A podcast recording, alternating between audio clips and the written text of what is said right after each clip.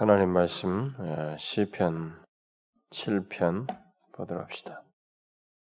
시편 7편 자 8절부터 우리 10절까지인데 앞에서부터 어, 계속 봐왔으니 1절부터 어, 10절까지를 우리 한번 교독해서 교독하면서 읽어볼까요? 1절부터 10절을 여호와 내 하나님이여 내가 주께 피하오니 나를 쫓아오는 모든 자들에게서 나를 구원하여 내소서.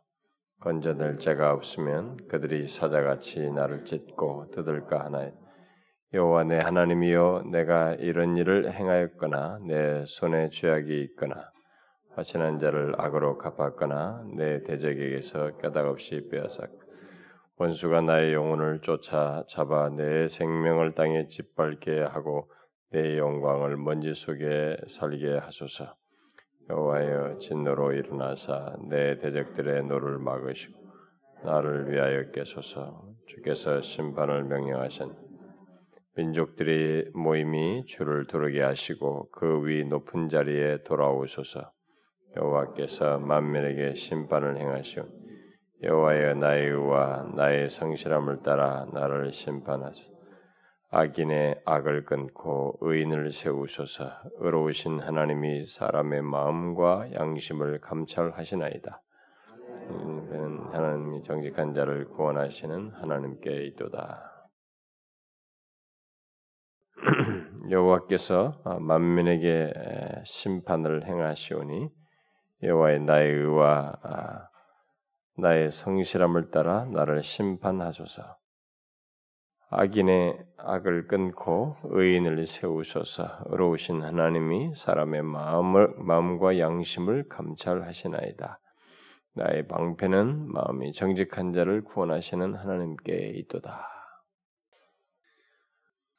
아, 자 오늘 읽은 이 본문 8절부터 9절 말씀 이 본문에서 앞에서부터 쭉 살펴봤습니다만은 이 기자는 아, 사울에게 쫓기는 굉장히 절박한 그런 상황 속에서 어, 자신이 어, 무고한데도 불구하고 어, 자신을 완전히 그 정말 이유 없이 자기를 이렇게 내몰므로써 그리고 모함을 당하고 대적자들에게 자기가 결국은 철저하게 제외되는 이런 경험들을 하고 있습니다. 아, 그런 가운데서 지금 오늘 읽은 내용에서 기자는 자신의 문제를 판단하실 하나님을 얘기하고 있습니다. 그러니까 자신의 문제를 판단하실 하나님을 얘기하면서 바로 그 하나님은 자신뿐만 아니라 온 열방과 모든 사람을 심판하시는 하나님이시다. 만민, 모든 만민과 아, 결국 뭐 자기 앞에서부터는 모든 결국 민족이죠. 모든 민족, 모든 사람을 아, 심판하시는 하나님이시라는 것을 얘기하고 있습니다. 우리들은 이런 내용이 참 익숙해 있는데요. 이 저자가 아니 기록자가 시편 기자가 이 정황 속에서 이렇게 한 것은 아주 신앙적인 겁니다. 여러분이 잘 주목해서 읽어보시면 굉장히 신앙적인 행동을 하고 있다는 것을 보게 됩니다. 하나님은 아, 만민을 심판하시는 분이에요. 모든 사람을 심판하시는 분이십니다. 아, 다윗은 이 사실을 지금 이론적으로 그것을 지금 말하고 있는 사람이 아닙니다. 여러분 예수 믿는 사람들은 다 그 얘기합니다. 하나님은 모든 사람을 심판하신다. 만민을 심판, 온 열방을 모든 민족을 심판하신다. 이렇게 말하는데 다윗은 지금 그 얘기를 이론적으로 말하는 것이 아니고 실제로 그것을 자신이 이렇게 살아가는 가운데서 하나님의 그 판단이 절실하게 필요로 하는 현실 속에서 그 어려움을 겪는 상황 속에서 그 모든 불의와 의를 판단하시는 하나님이시라는 것을 믿고 고백하는 것입니다. 그러니까 자신이 지금 불의함에 의해서 곤경을 다하는데 이런 내가 지금 어려움을 당하고 있지만 이 상황에 대해서 하나님은 정확한 판단을 하시는 분이시다. 만민을 판단하는 중에 자신이 경험하는 이 현 상황을 판단하시는 분이시다라고 믿고 고백하고 있는 것입니다. 하나님의 판단을 피할 수 있는 사람은 이 세상에 아무도 없다는 것입니다. 여러분은 이 사실을 잘 아십니까? 이 세상에서 하나님의 판단을 피할 수 있는 사람은 아무도 없습니다. 우리가 볼 때는 하나님의 판단이 어, 판단이 저 사람에게 미치지 않는 것 같고 그래서 잘 되는 것 같고 뭐 아, 나는 엉망이 좀 힘든데 저는 뭐 탄탄대로 같아도 그렇지 않다는 것이에요. 응? 거기에 대해서 우리의 시차적 개념이 있고 우리가 판단하는 어떤 우리 이성 안에서 이 범주를 정하는 이런 것들이 있기 때문에 그것이 참 답답하게 여기고 정말 그런가라는 의문이 야기되지만 절대로 그렇지 않다는 것입니다. 하나님의 판단에서 벗어나는 자, 그걸 피할 수 있는 사람은 이 세상에 단 한 사람도 없다는 것입니다. 어때요? 여러분이 이 사실을 다윗처럼 실제 생활에서 믿고 적용합니까?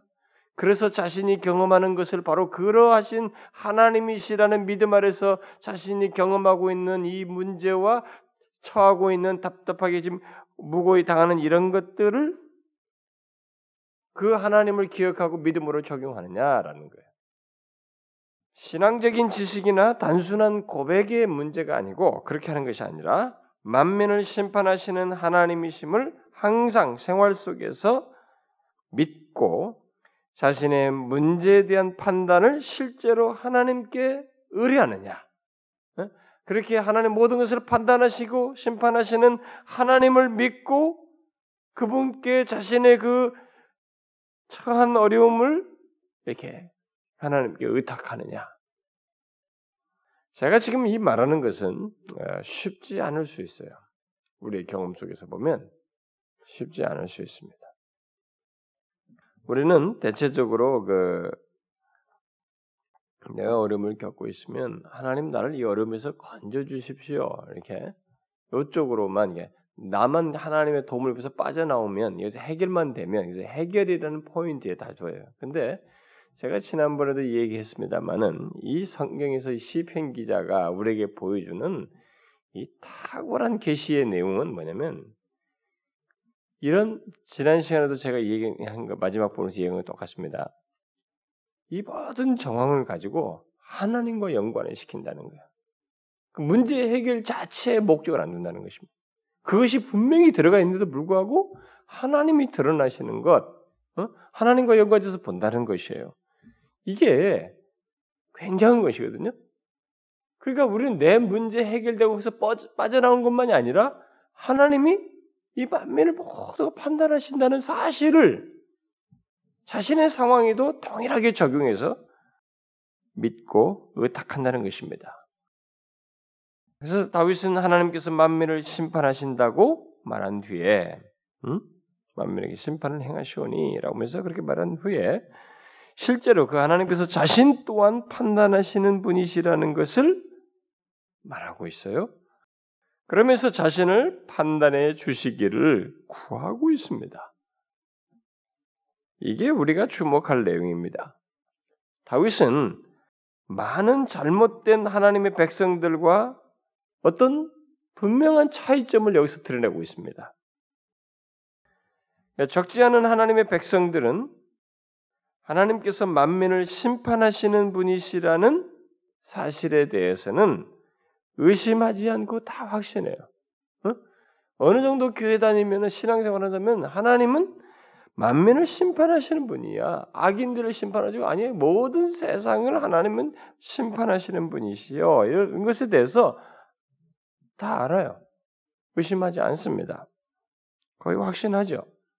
그러나 그 하나님께서 자신을 심판하신다는 것에 대해서는 별로 진지하게 생각하지 않습니다. 음? 그거 특히 뭐 이게 자기가 뭐 잘못한 것에서도 그럴 뿐만 아니라 자기가 하나님 앞에서 옳다고 여기고 바르게 행하는 가운데서 그것을 판단하신다는 것에 대해서 잘 생각을 안 해요.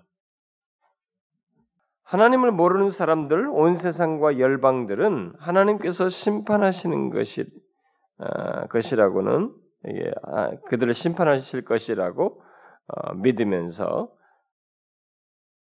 자기 자신에 대해서는 이렇게 제외시키는 어, 그런 일들을 우리가 합니다. 그러나 다윗은 그런 잘못된 하나님에 대한 이해나 신앙을 가지고 있지 않아요. 여기서 보면은 이런 내용에서 보면은 결국 하나님은 자신 또한 심판하시는 분이시다라는 것을 믿고 나를 심판하소서 이렇게 말하고 있습니다. 음? 만민에 대한 심판을 얘기하면서 바로 그 하나님이 동일하게 나도 심판하신다는 걸 알고 나를 심판하소서 이렇게 말하고 있어요. 이게 중요한 겁니다. 우리가요, 요 사실을 알게 되면 하나님 앞에서 정직해, 정직하지 않으면 안 되는 아주 그, 그 진심, 아, 두렵고 떨림, 이런 것들 속에서 이런 말을 고백하게 되는데, 결국 그런 것을 우리가 자각하게 됩니다. 이 사람은 지금 그런 의식을 가지고 있다는 거예요. 그래서 나를 심판하소서라고 그 동일한 하나님에 대한 이해를 가지고 자기 적용해서 말을 하고 있습니다.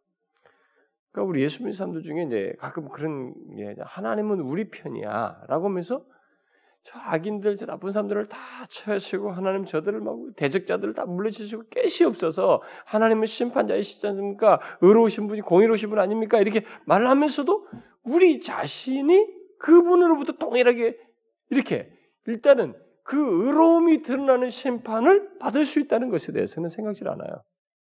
응?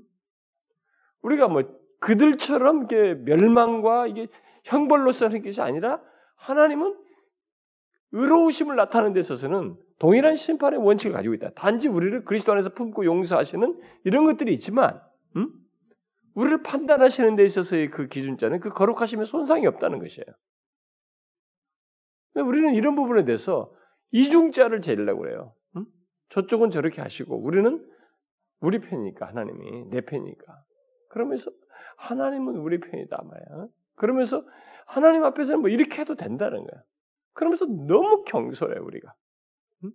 저쪽에는 막 엄격한 잣대를 들이대면서 어? 다 쳐버리십시오 하면서도 자신들이 하나님 앞에서 말이죠 대충 대충 신앙생활하고 어? 속에서 이 거짓과 우리가 막 이 기만과 위선과 막 이런 것들이 있는 것에 대해서는 대수롭지 않게 여기는 이런 우리가 음? 이중적인 모습을 취한단 말이에요. 그건 결국 뭐냐? 하나님에 대한 이해와 신앙이 바르지 않다는 거예요. 우리는 이런 부분에 대해서 여기서 이런 계시적인 내용을 통해서 배워야 합니다. 하나님은 온 세상 열방들을 심판하실 뿐만 아니라 우리 자신 또한 판단하시는 분이십니다. 그래서 이 사람이 나를 심판하소서 그런 거예요. 그러면서 기도하고 있습니다. 그렇게. 그래서 여기 나를 심판하소서라는 말을 더 이해하기 쉽게 의역하자면 내게 공의를 행하소서. 내게 공의를 행하소서. 모든 사람을 공의로 심판하시는 그 하나님의 모습을 나에게도 나타내시옵소서 이렇게 말하고 있습니다.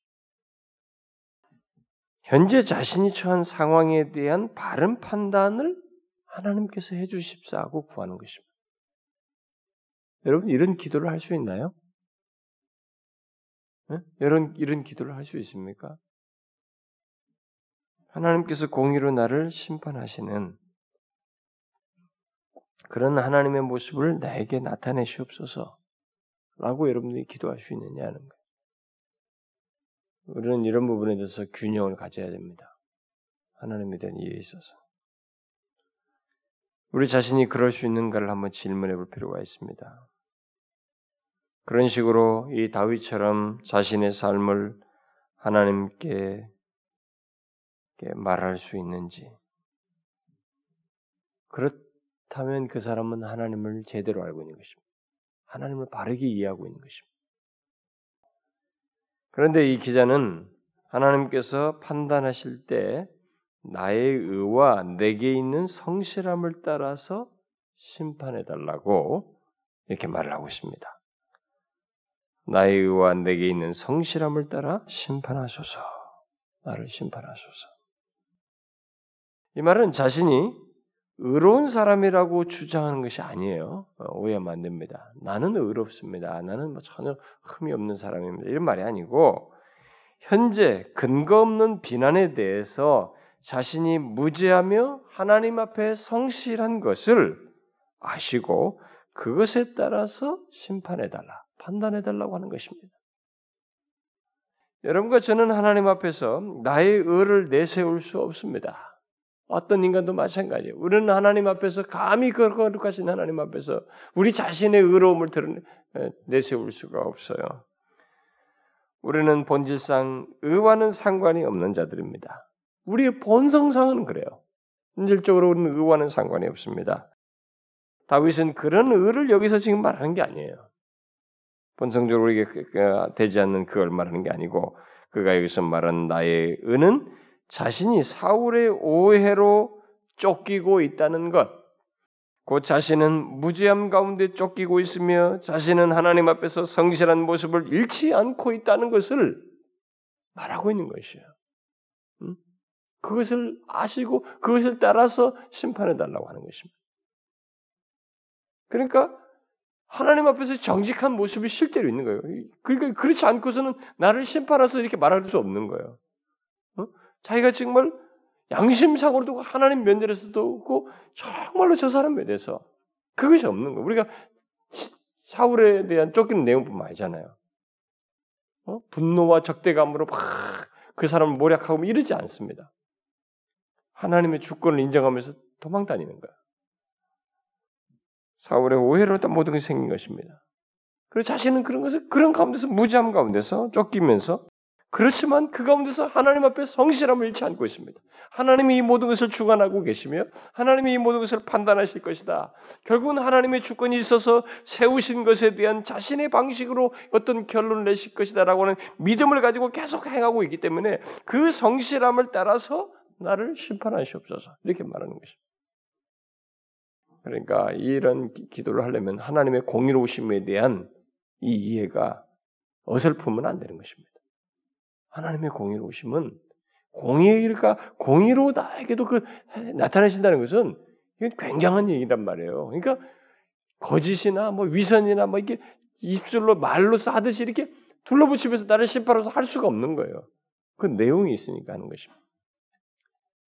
다윗은 하나님께서 그 누구보다도 자신이 그렇다는 것을 잘 아시고 아시기 때문에 아시는 대로 나를 판단해 주소서. 음? 자기가 그렇다는 걸 다 그 공의로신 하나님에서 다 잘 알기 때문에 그걸 생각하고 아시는 대로 나를 판단해 달라는 것입니다. 여러분은 이렇게 하나님의 정확한 아심, 특별히 공의로우시 공의로 모든 것을 판단하실 수 있는 분을 아, 알고 그걸 기억하고 그분을 신뢰하는 가운데서 이렇게 말할 수 있습니까? 하나님의 모든 미리 아니 모든 것을 아심을 신뢰하는 가운데서 이렇게 말할 수 있느냐 하는 거예요.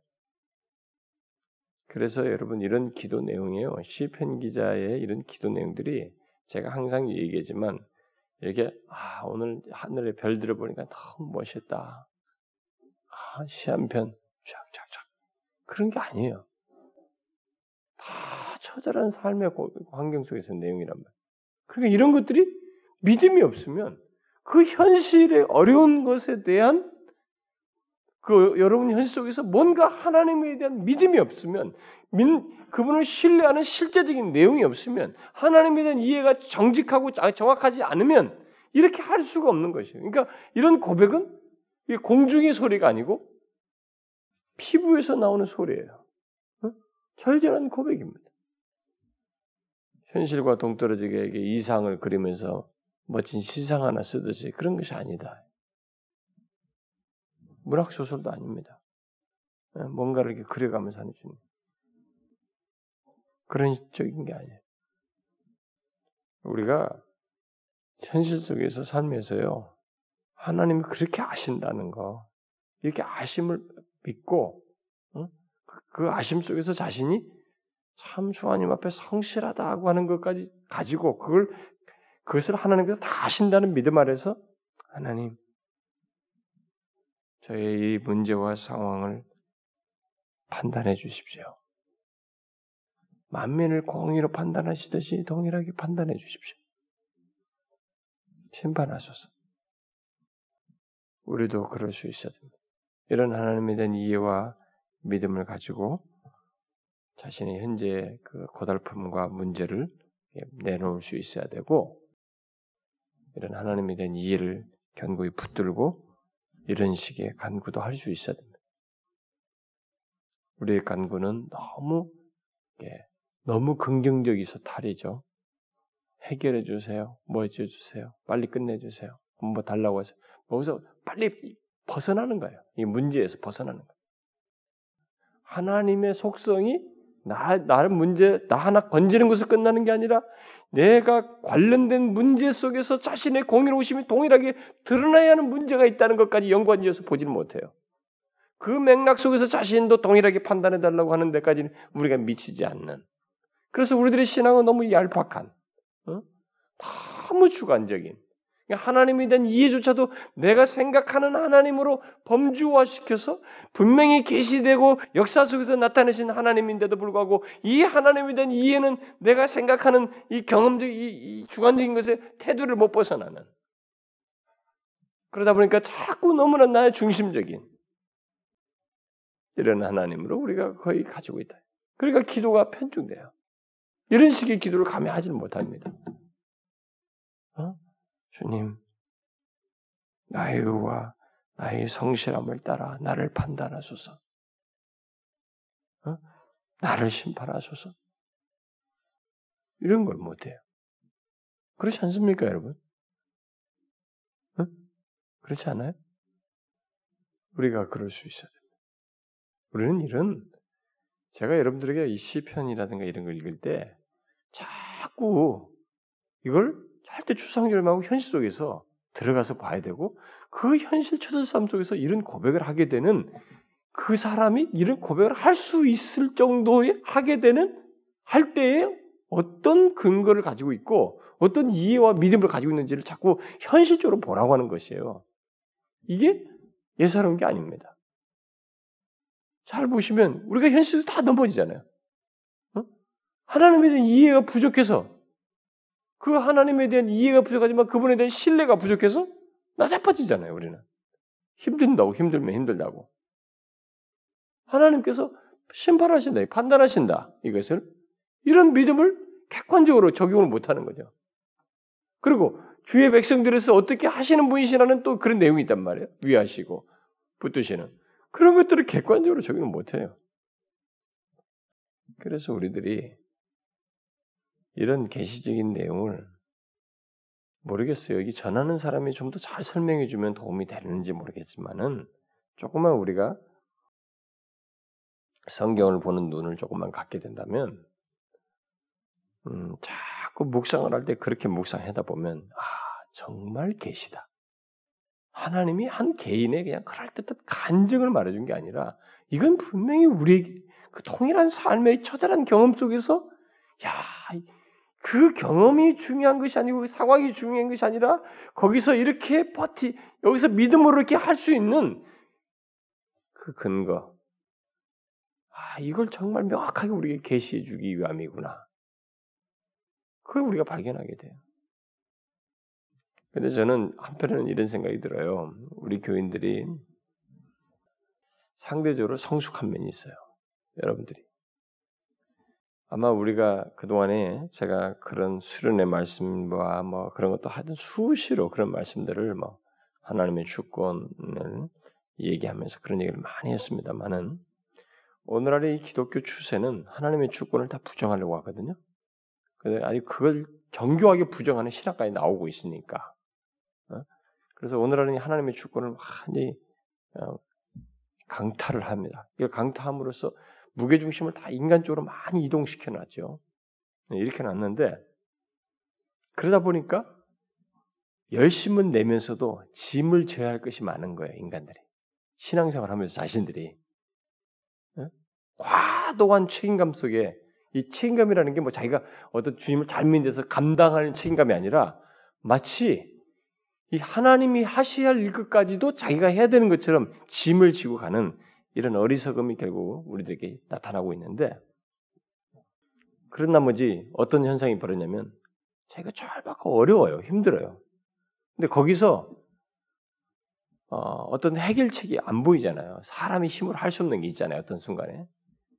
그래가지고 막 기도도 어떤 사람이 병이 질병이 되는데 거의 죽을 병이다든가 뭐 암이 걸렸다든가 또 누가 죽는다든가 또 어떤 사람이 사업이 막 그렇게 열심히 기도하는데도 딱 망했다든가 뭐 자식 중에 누구한테 뭐 사고가 났다든가 인간의 손으로 미칠 수 없는 영역들이 있잖아요. 네, 그런 것들 그런 것들이 안 됐을 때 그걸 이겨낼 힘들을 못 가지고 있어요. 어? 이 하나님이 모든 만물의 주권자이고 통치자이신 것에 대한 이 엄, 엄연한 사실을 선포된 너무너무 중대한 창세기부터 끝까지 성경 시작이 어디로부터 시작하는데 태초에 하나님이 창조자 주어가 그분으로부터 시작해서 주어로 주어도 주어가 그분으로 끝나는 게 성경 전체란 말이에요. 근데 이걸 빼놓고 나니까 그런 문제가 있으면 어디다 돌리냐면 아, 내가 기도가 부족했어. 뭐가 부족했어? 아, 내가 그때 좀만 더 했더라면.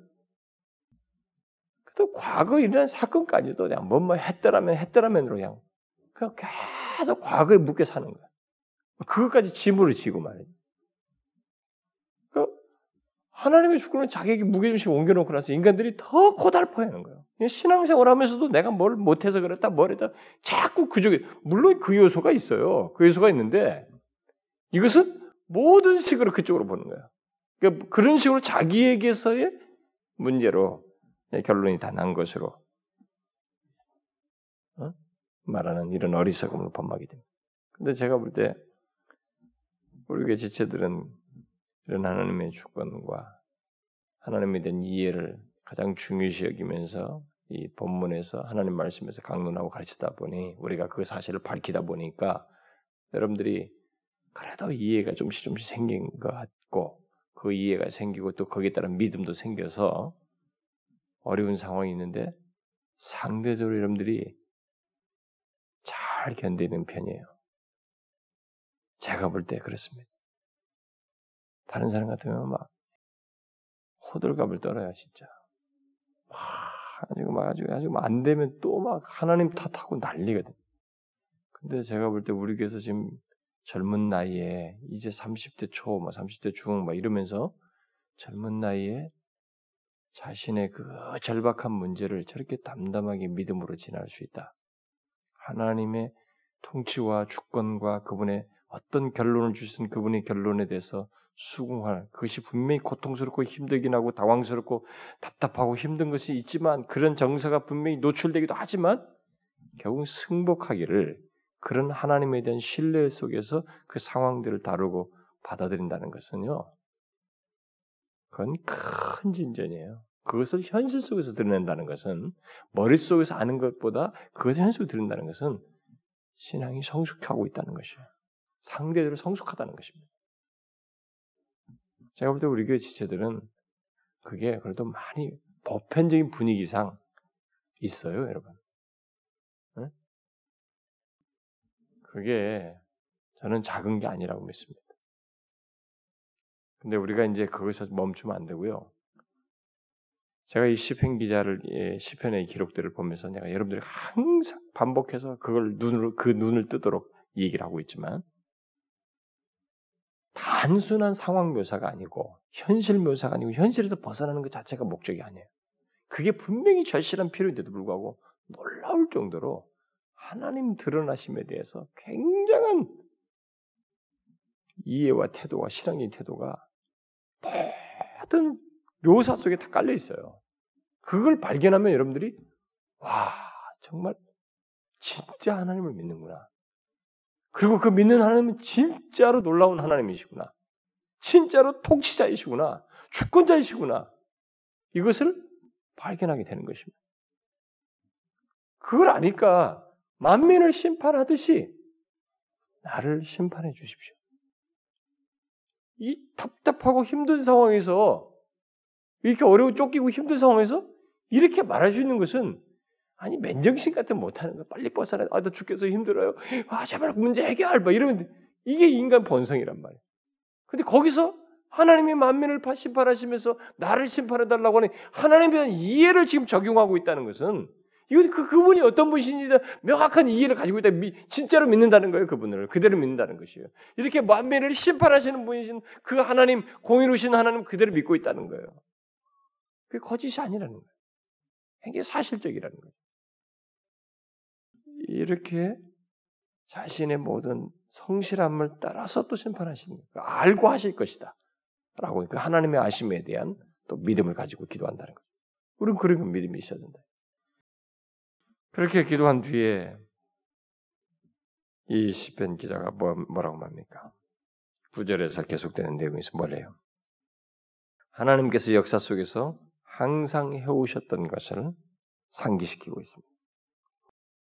우리의 신앙의 기초는요, 우리가 하나님이 공의로우시고 심판하신다. 이게 만민을 심판하시고 나를 나에 대한 또 판단하신다. 이것이 툭 떨어진 게 아니에요.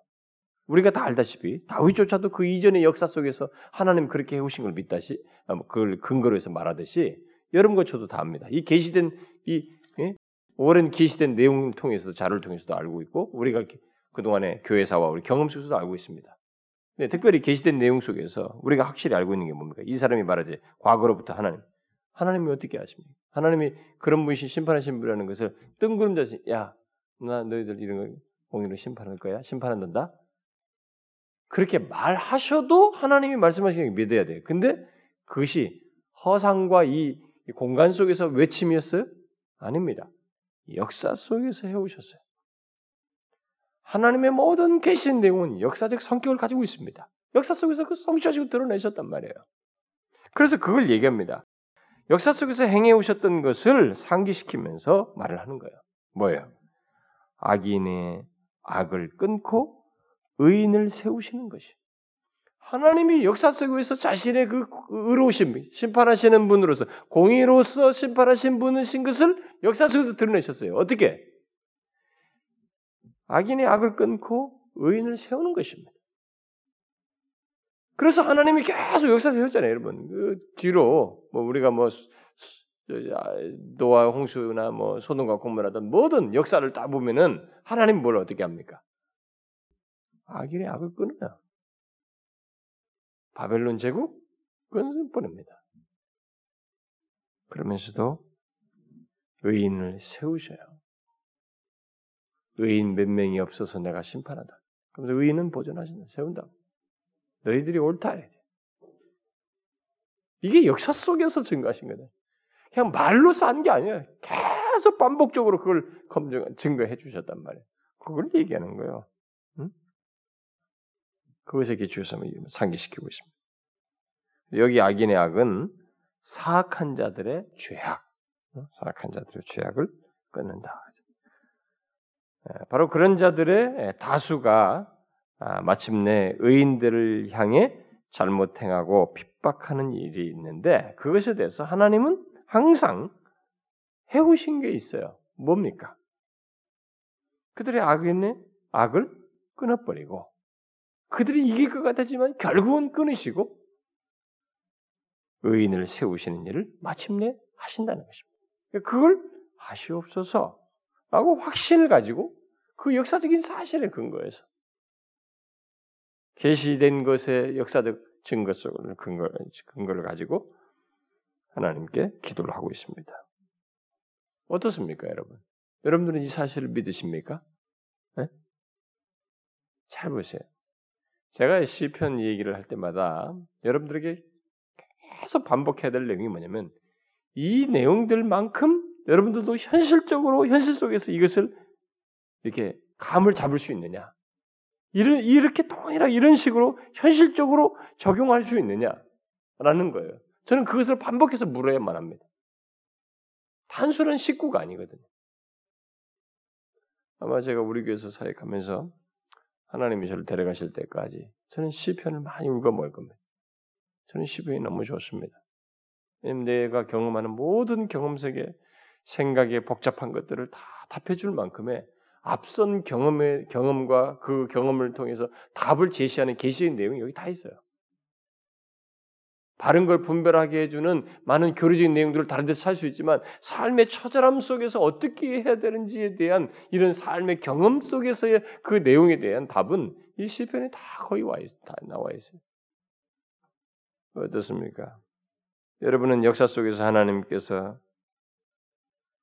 사악한 자들의 죄악을 끊고 결국 의인들을 세우신 것을 믿으십니까? 하나님이 그러신 분이라는 걸? 생생하게 믿으십니까? 악인들이 잘 성공하는 것 같은 그 현실 속에서도 하나님이 이러시다는 것을 믿느냐는 거예요. 그렇습니까?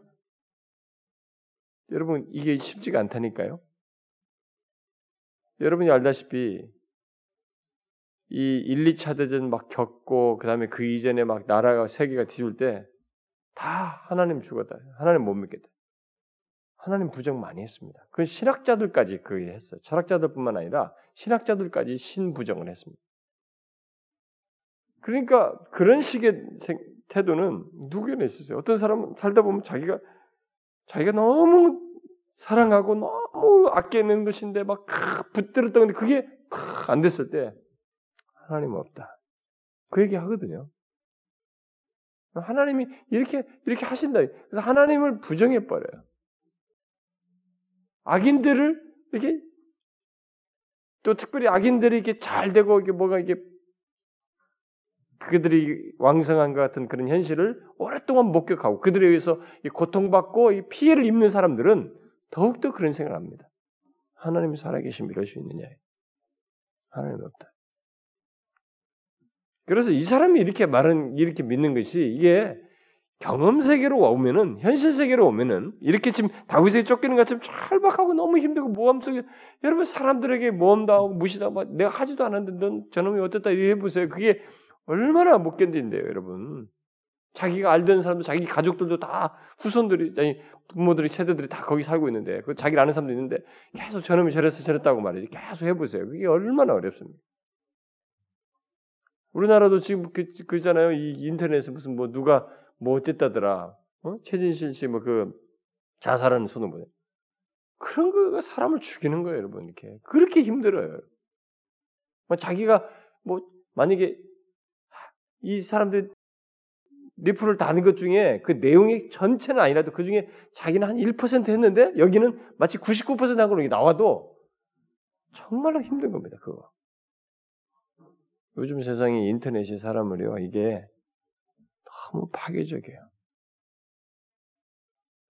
그러니까 모든 이 세상에 인간이 쓰는 이, 이 사용 도구들은 이렇게 항상 선악이 같이 개입, 예, 개입되기 때문에 예, 선한 의도로 처음에 했어도 악이 항상 개입되죠. 사단이 개입되고 활용하는 것입니다. 이 기술의 발달이 우리 지난번에 신학 시중에 말했지만은 기술의 발달이 사람의 생각을 어디로 가냐면 하나님을 대신할 수 있는 것이 여기 있다라고 믿게끔 하기 때문에 결국 하나님을 없인 여기는 쪽으로 가요. 이런 걸 신뢰하다 보면. 근데 만약에 여러분 이런 걸 경험하는 가운데서 그렇게 처스로 힘든 가운데서 하나님이 만민을 심판하시고 하신다. 그 역사 속에서 다 해오셨다. 그래서 그걸 현실 속에서 이렇게 믿으면서 아직 답이 없단 말이에요. 언제 답이 올지도 몰라. 그, 그걸 믿으면서 간다는 게 이게 보통이냐 이거예요. 하나님에 대한 이해가 선명하지 않으면 할 수 있느냐 이거예요. 믿음이 없으면 하겠느냐 이거예요. 못해요 여러분. 저 같은 사람은요 성질이 급해가지고 날뛸 거야. 저는 못 참습니다. 저도 잠도 잘 안 와요 그런 거 있으면 또 잠이 안 와가지고 막 엎치락뒤치락 조그마한 그 실수 하나 드러난 것으로도 자존심 상해하면서 힘들어하던 그런 경험들이 있는 거 볼 때, 야, 참, 하나님을 그 가운데서 이렇게 믿는다는 게, 이게 진짜 믿음 없이 하겠느냐. 여러분, 우리는 이것을 현실적으로 자기에게 적용해서 이런 하나님을 똑같이 믿는 자가 되어야 됩니다. 음? 하나님은 악인을 악인의 악을 끊고 의인을 세우십니다. 우리는 자칫 시편 73편 기자가 실족할 뻔했던 것처럼 여기 시편 기자가 고백하는 이런 하나님의 역사를 실제로는 믿지 않고 인내하지 못할 수 있습니다. 그 시편 73편 기자도 그게 이해를 못했잖아요. 악인들은 더 잘 되는 것 같고 자기는 안 되는 것 같다고 그래가지고 그 마지막까지 실족할 뻔했잖아요. 하나님을 이렇게 무시하고 부정하고 그냥 등 돌리고 싶을 만큼 그런 데까지 나가기 직전까지 갔단 말이에요. 이렇게 하나님께서 해오신 이 사실을 못 믿는 거예요. 악인들을 어떻게 처리하는지. 마침내 의인을 세우신다는 사실을 몰라요. 그 기자 나중에 깨달았잖아요. 아, 의인은 하나님을 세우시고 악인은 함께 멸망케 하시는구나. 그들의 운명을 딱 보게 해주시고 나니까 성소에 들어가서 하나님 앞에 섰을 때 운명을 보게 해주시고 상대적으로 의인된 자의 그 운명 이게 그 지위를 하나님과 함께한 그 지위를 보게 해주셨을 때 들도 떨었잖아요. 응? 자기를 짐승이라고 했지 않습니까? 짐승이요나. 그래서 그 성경 10편 13편에서 우리가 짐승 얘기가 나오는 거야. 예수 믿어도 어? 똑같이 하나님 믿는데 하나님을 제대로 못 알아보고 본성대로 행하면서 하나님 부정하듯이 행하면 그게 짐승 같다 이거죠. 짐승이나 다를 바 없다. 여러분 하나님은 의인을 세우시는 분이셔요. 결국 이걸 우리가 믿어야 됩니다. 또 악인의 악을 끊으시는 하나님이십니다. 우리는 이것을 끝까지 믿고 하나님을 의지해야 됩니다. 왜 우리가 이것을 끝까지 믿고 의지하느냐면 의로우신 하나님은 계속되는 말씀에 의로우신 하나님은 사람의 마음과 양심을 감찰하시기 때문입니다. 왜 우리가 끝까지 이분을 믿어야 되느냐? 어? 악인의 악을 끊고 의인을 세우시는 분이신 걸 끝까지 믿어야 되냐면 이 의로우신 하나님은 사람의 마음과 양심을 다 감찰하셔요. 이 세상에 그 어디에도 볼 수 없는 완전한 의로움을 가지고 인간의 마음, 양심을 다 살펴 하십니다. 그래서 그분 앞에서 숨겨질 게 없습니다. 하나도. 사람의 마음 깊은 것까지 감찰하십니다. 여러분 이 양심의 그 예민한 것에서의 결격 사유까지도 그분은 다 파악하십니다. 이 사실을 믿는다면 사람의 모든 것을 감찰하시는 의로우신 하나님께서 마침내 판단하신다는 것, 심판하신다는 것, 결론을 주신다는 것을 우리가 믿어야 된다. 시편 기자 그렇게 하고 있죠. 다윗은 정말로 지독할 정도로 하나님의 그러한 모습, 하나님의 모습, 하나님의 속성에 대한 신뢰를 이런 상황에서 자기 고백하면서 그 중심 자리에 놓고 굉장히 그걸 신뢰합니다. 항상 그 어떤 문제를 얘기하면서 하나님의 모습과 그분의 속성에 대한 자신의 신뢰를 드러내면서 그 그걸 강조해요. 음, 자기 문제를 하지만 문제를 시작하지만 그걸 강조합니다. 아마 여러분 중에도 제가 이런 얘기할 때 아, 목사님 참 분석 잘 하시네요, 재밌네요. 그러 그렇지만 뭐 내 현실은 그게 안 돼요. 어려워요. 힘들어요. 여러분 조심하셔야 돼요.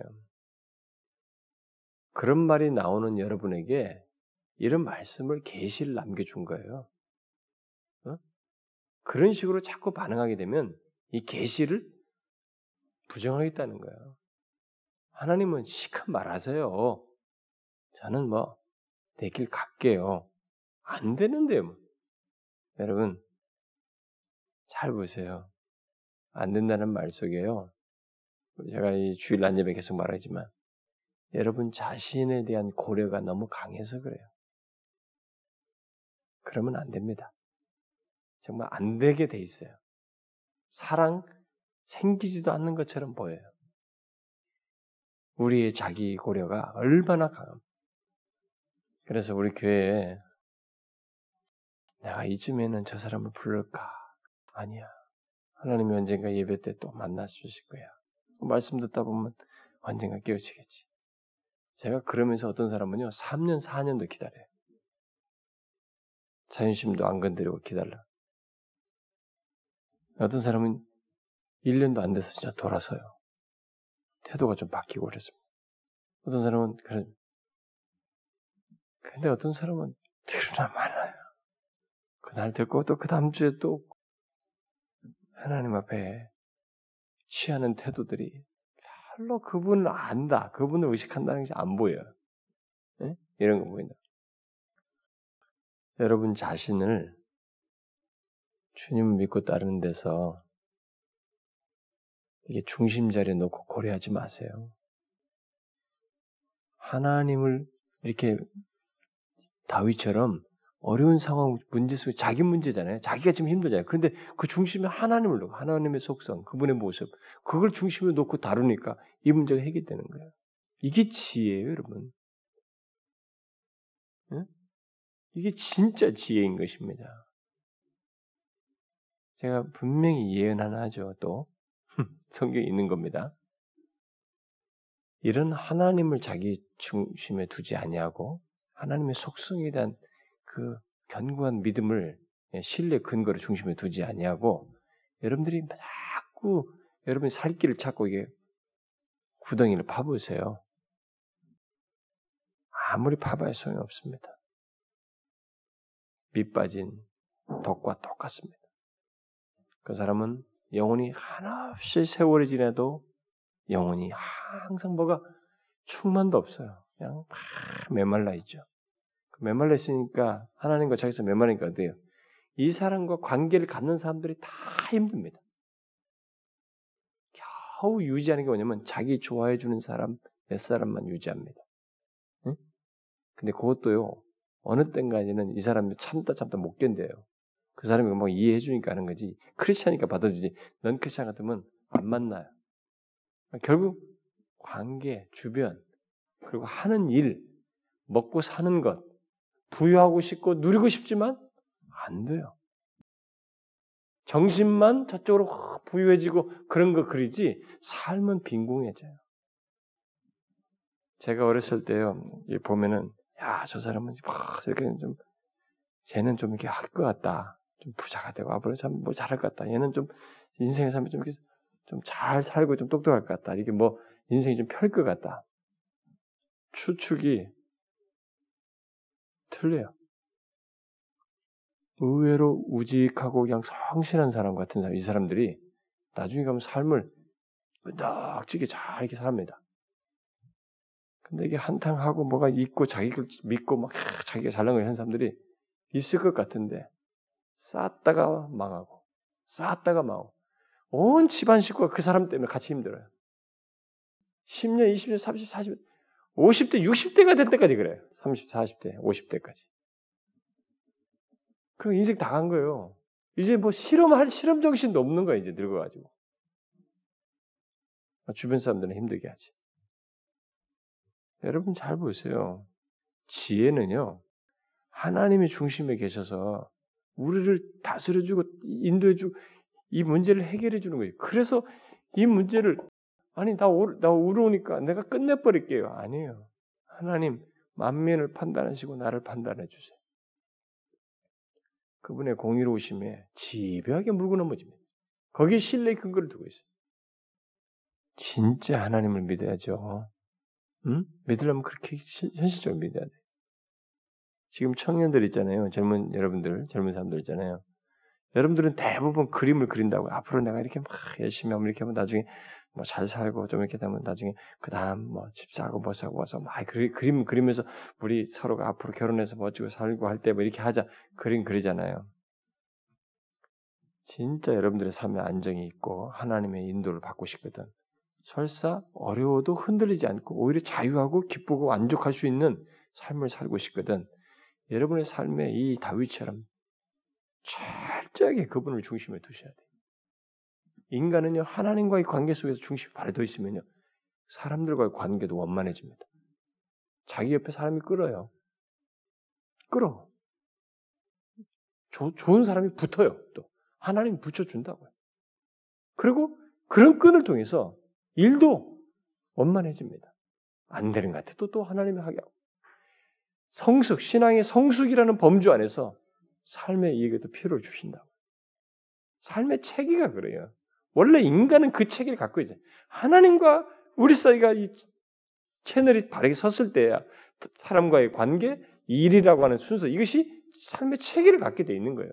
이게 엉망이면 다른 거 다 가져도 보세요. 관계가 엉망이에요. 그 마음에 공하고 힘들고 다투고 날린 것입니다. 뭔가 안 되는 거예요. 삶의 체계가 다 무너져 있어가지고. 그 돈만 많지 또 체계가 안, 안 잡혀가지고 힘들어요. 관계에서 어렵고 뭐 어렵고. 그게 지혜예요. 이 사람이 취하는 이게 우리가 취할 지혜입니다. 이 사람은 하나님의 모습과 그분의 속성에 대한 신뢰를 강하게 구심점에 두고 그걸 강조하고 있습니다. 그래서 그 10절에 아까 제가 9절이라고 했는데 10, 절이죠 10절에 뭐래요? 똑같이 10절에서도 마음이 정직한 자를 구원하시는 하나님을 다시 한번 언급합니다. 지금 자기 문제 얘기하면서 계속 하나님, 하나님, 하나님이에요. 마음이 정직한 자를 구원하시는 하나님을 얘기, 합니다 앞에서는 뭐였어요? 거기 어? 8절에서는 만민을 심판하시는 하나님이에요. 그리고 나를 심판하시는 하나님입니다. 그 다음에는 뭐였어요? 악인의 악을 끊고 의인을 세우시는 의로우신 하나님이었습니다. 그러면서 여기서 10절에서 뭘래요? 마음이 정직한 자를 구원하시는 하나님입니다. 그야말로 이 사람은 다윗은 하나님의 존재와 그분의 속성과 그분의 나타나심에 대해서 온통 관심을 갖고 있어요. 자기 현실적인 문제를 가지고 얘기하는데 이상하게 관심의 초점은 하나님께 다가 있다고. 어? 잘 보세요. 만면을 심판하신 하나님. 악인의 악을 끊고 의인을 세우시는 하나님. 마음이 정직한 자를 구원하시는 하나님. 그 근거에 의해서 자기 문제를 다루고 해결책이 있을 것을 모색하고 있는 거예요. 그걸 기대하고 있는 것입니다. 바로 이런 하나님의 모습이 다윗에게 방패가 되었던 것이에요. 그래서 거기 나오는 것입니다. 나의 방패는 따다다다 하면서 하나님께 있도다. 바로 이러이러한 하나님께 있다. 그 하나님이 나의 모든 것에 방패. 나의 방패는 바로 이러이러하신 하나님 세 가지 이겠죠 세 구절 안에서 그런 하나님께 있다. 여러분 이렇게 하나님을 믿습니까? 한번 보세요. 여러분의 방패, 다시 말해서 여러분의 안전은 전적으로 이러하신 하나님께 달려 있다고 믿느냐는 거예요. 만민을 심판하시는 하나님, 의인을 마침내 세우시는 하나님, 정직한 자를 구원하시는 하나님, 이런 하나님 안에서 자신의 안전을 생각하느냐는 거예요. 바로 그분께 달려 있다고 믿느냐는 거예요. 이 하나님을 믿으십시오. 만민을 심판하시고 나라를 심판하시는 공의로우신 하나님, 의로우신 하나님, 마음이 정직한 자를 구원하시는 하나님을 이렇게 믿으라. 그래서 삶의 중심에 처절하게 하나님을 둬라. 이게 가장 지혜롭고 안전한 길이다. 안식할 수 있는 길이에요. 진짜 소위 복 받는 길이에요.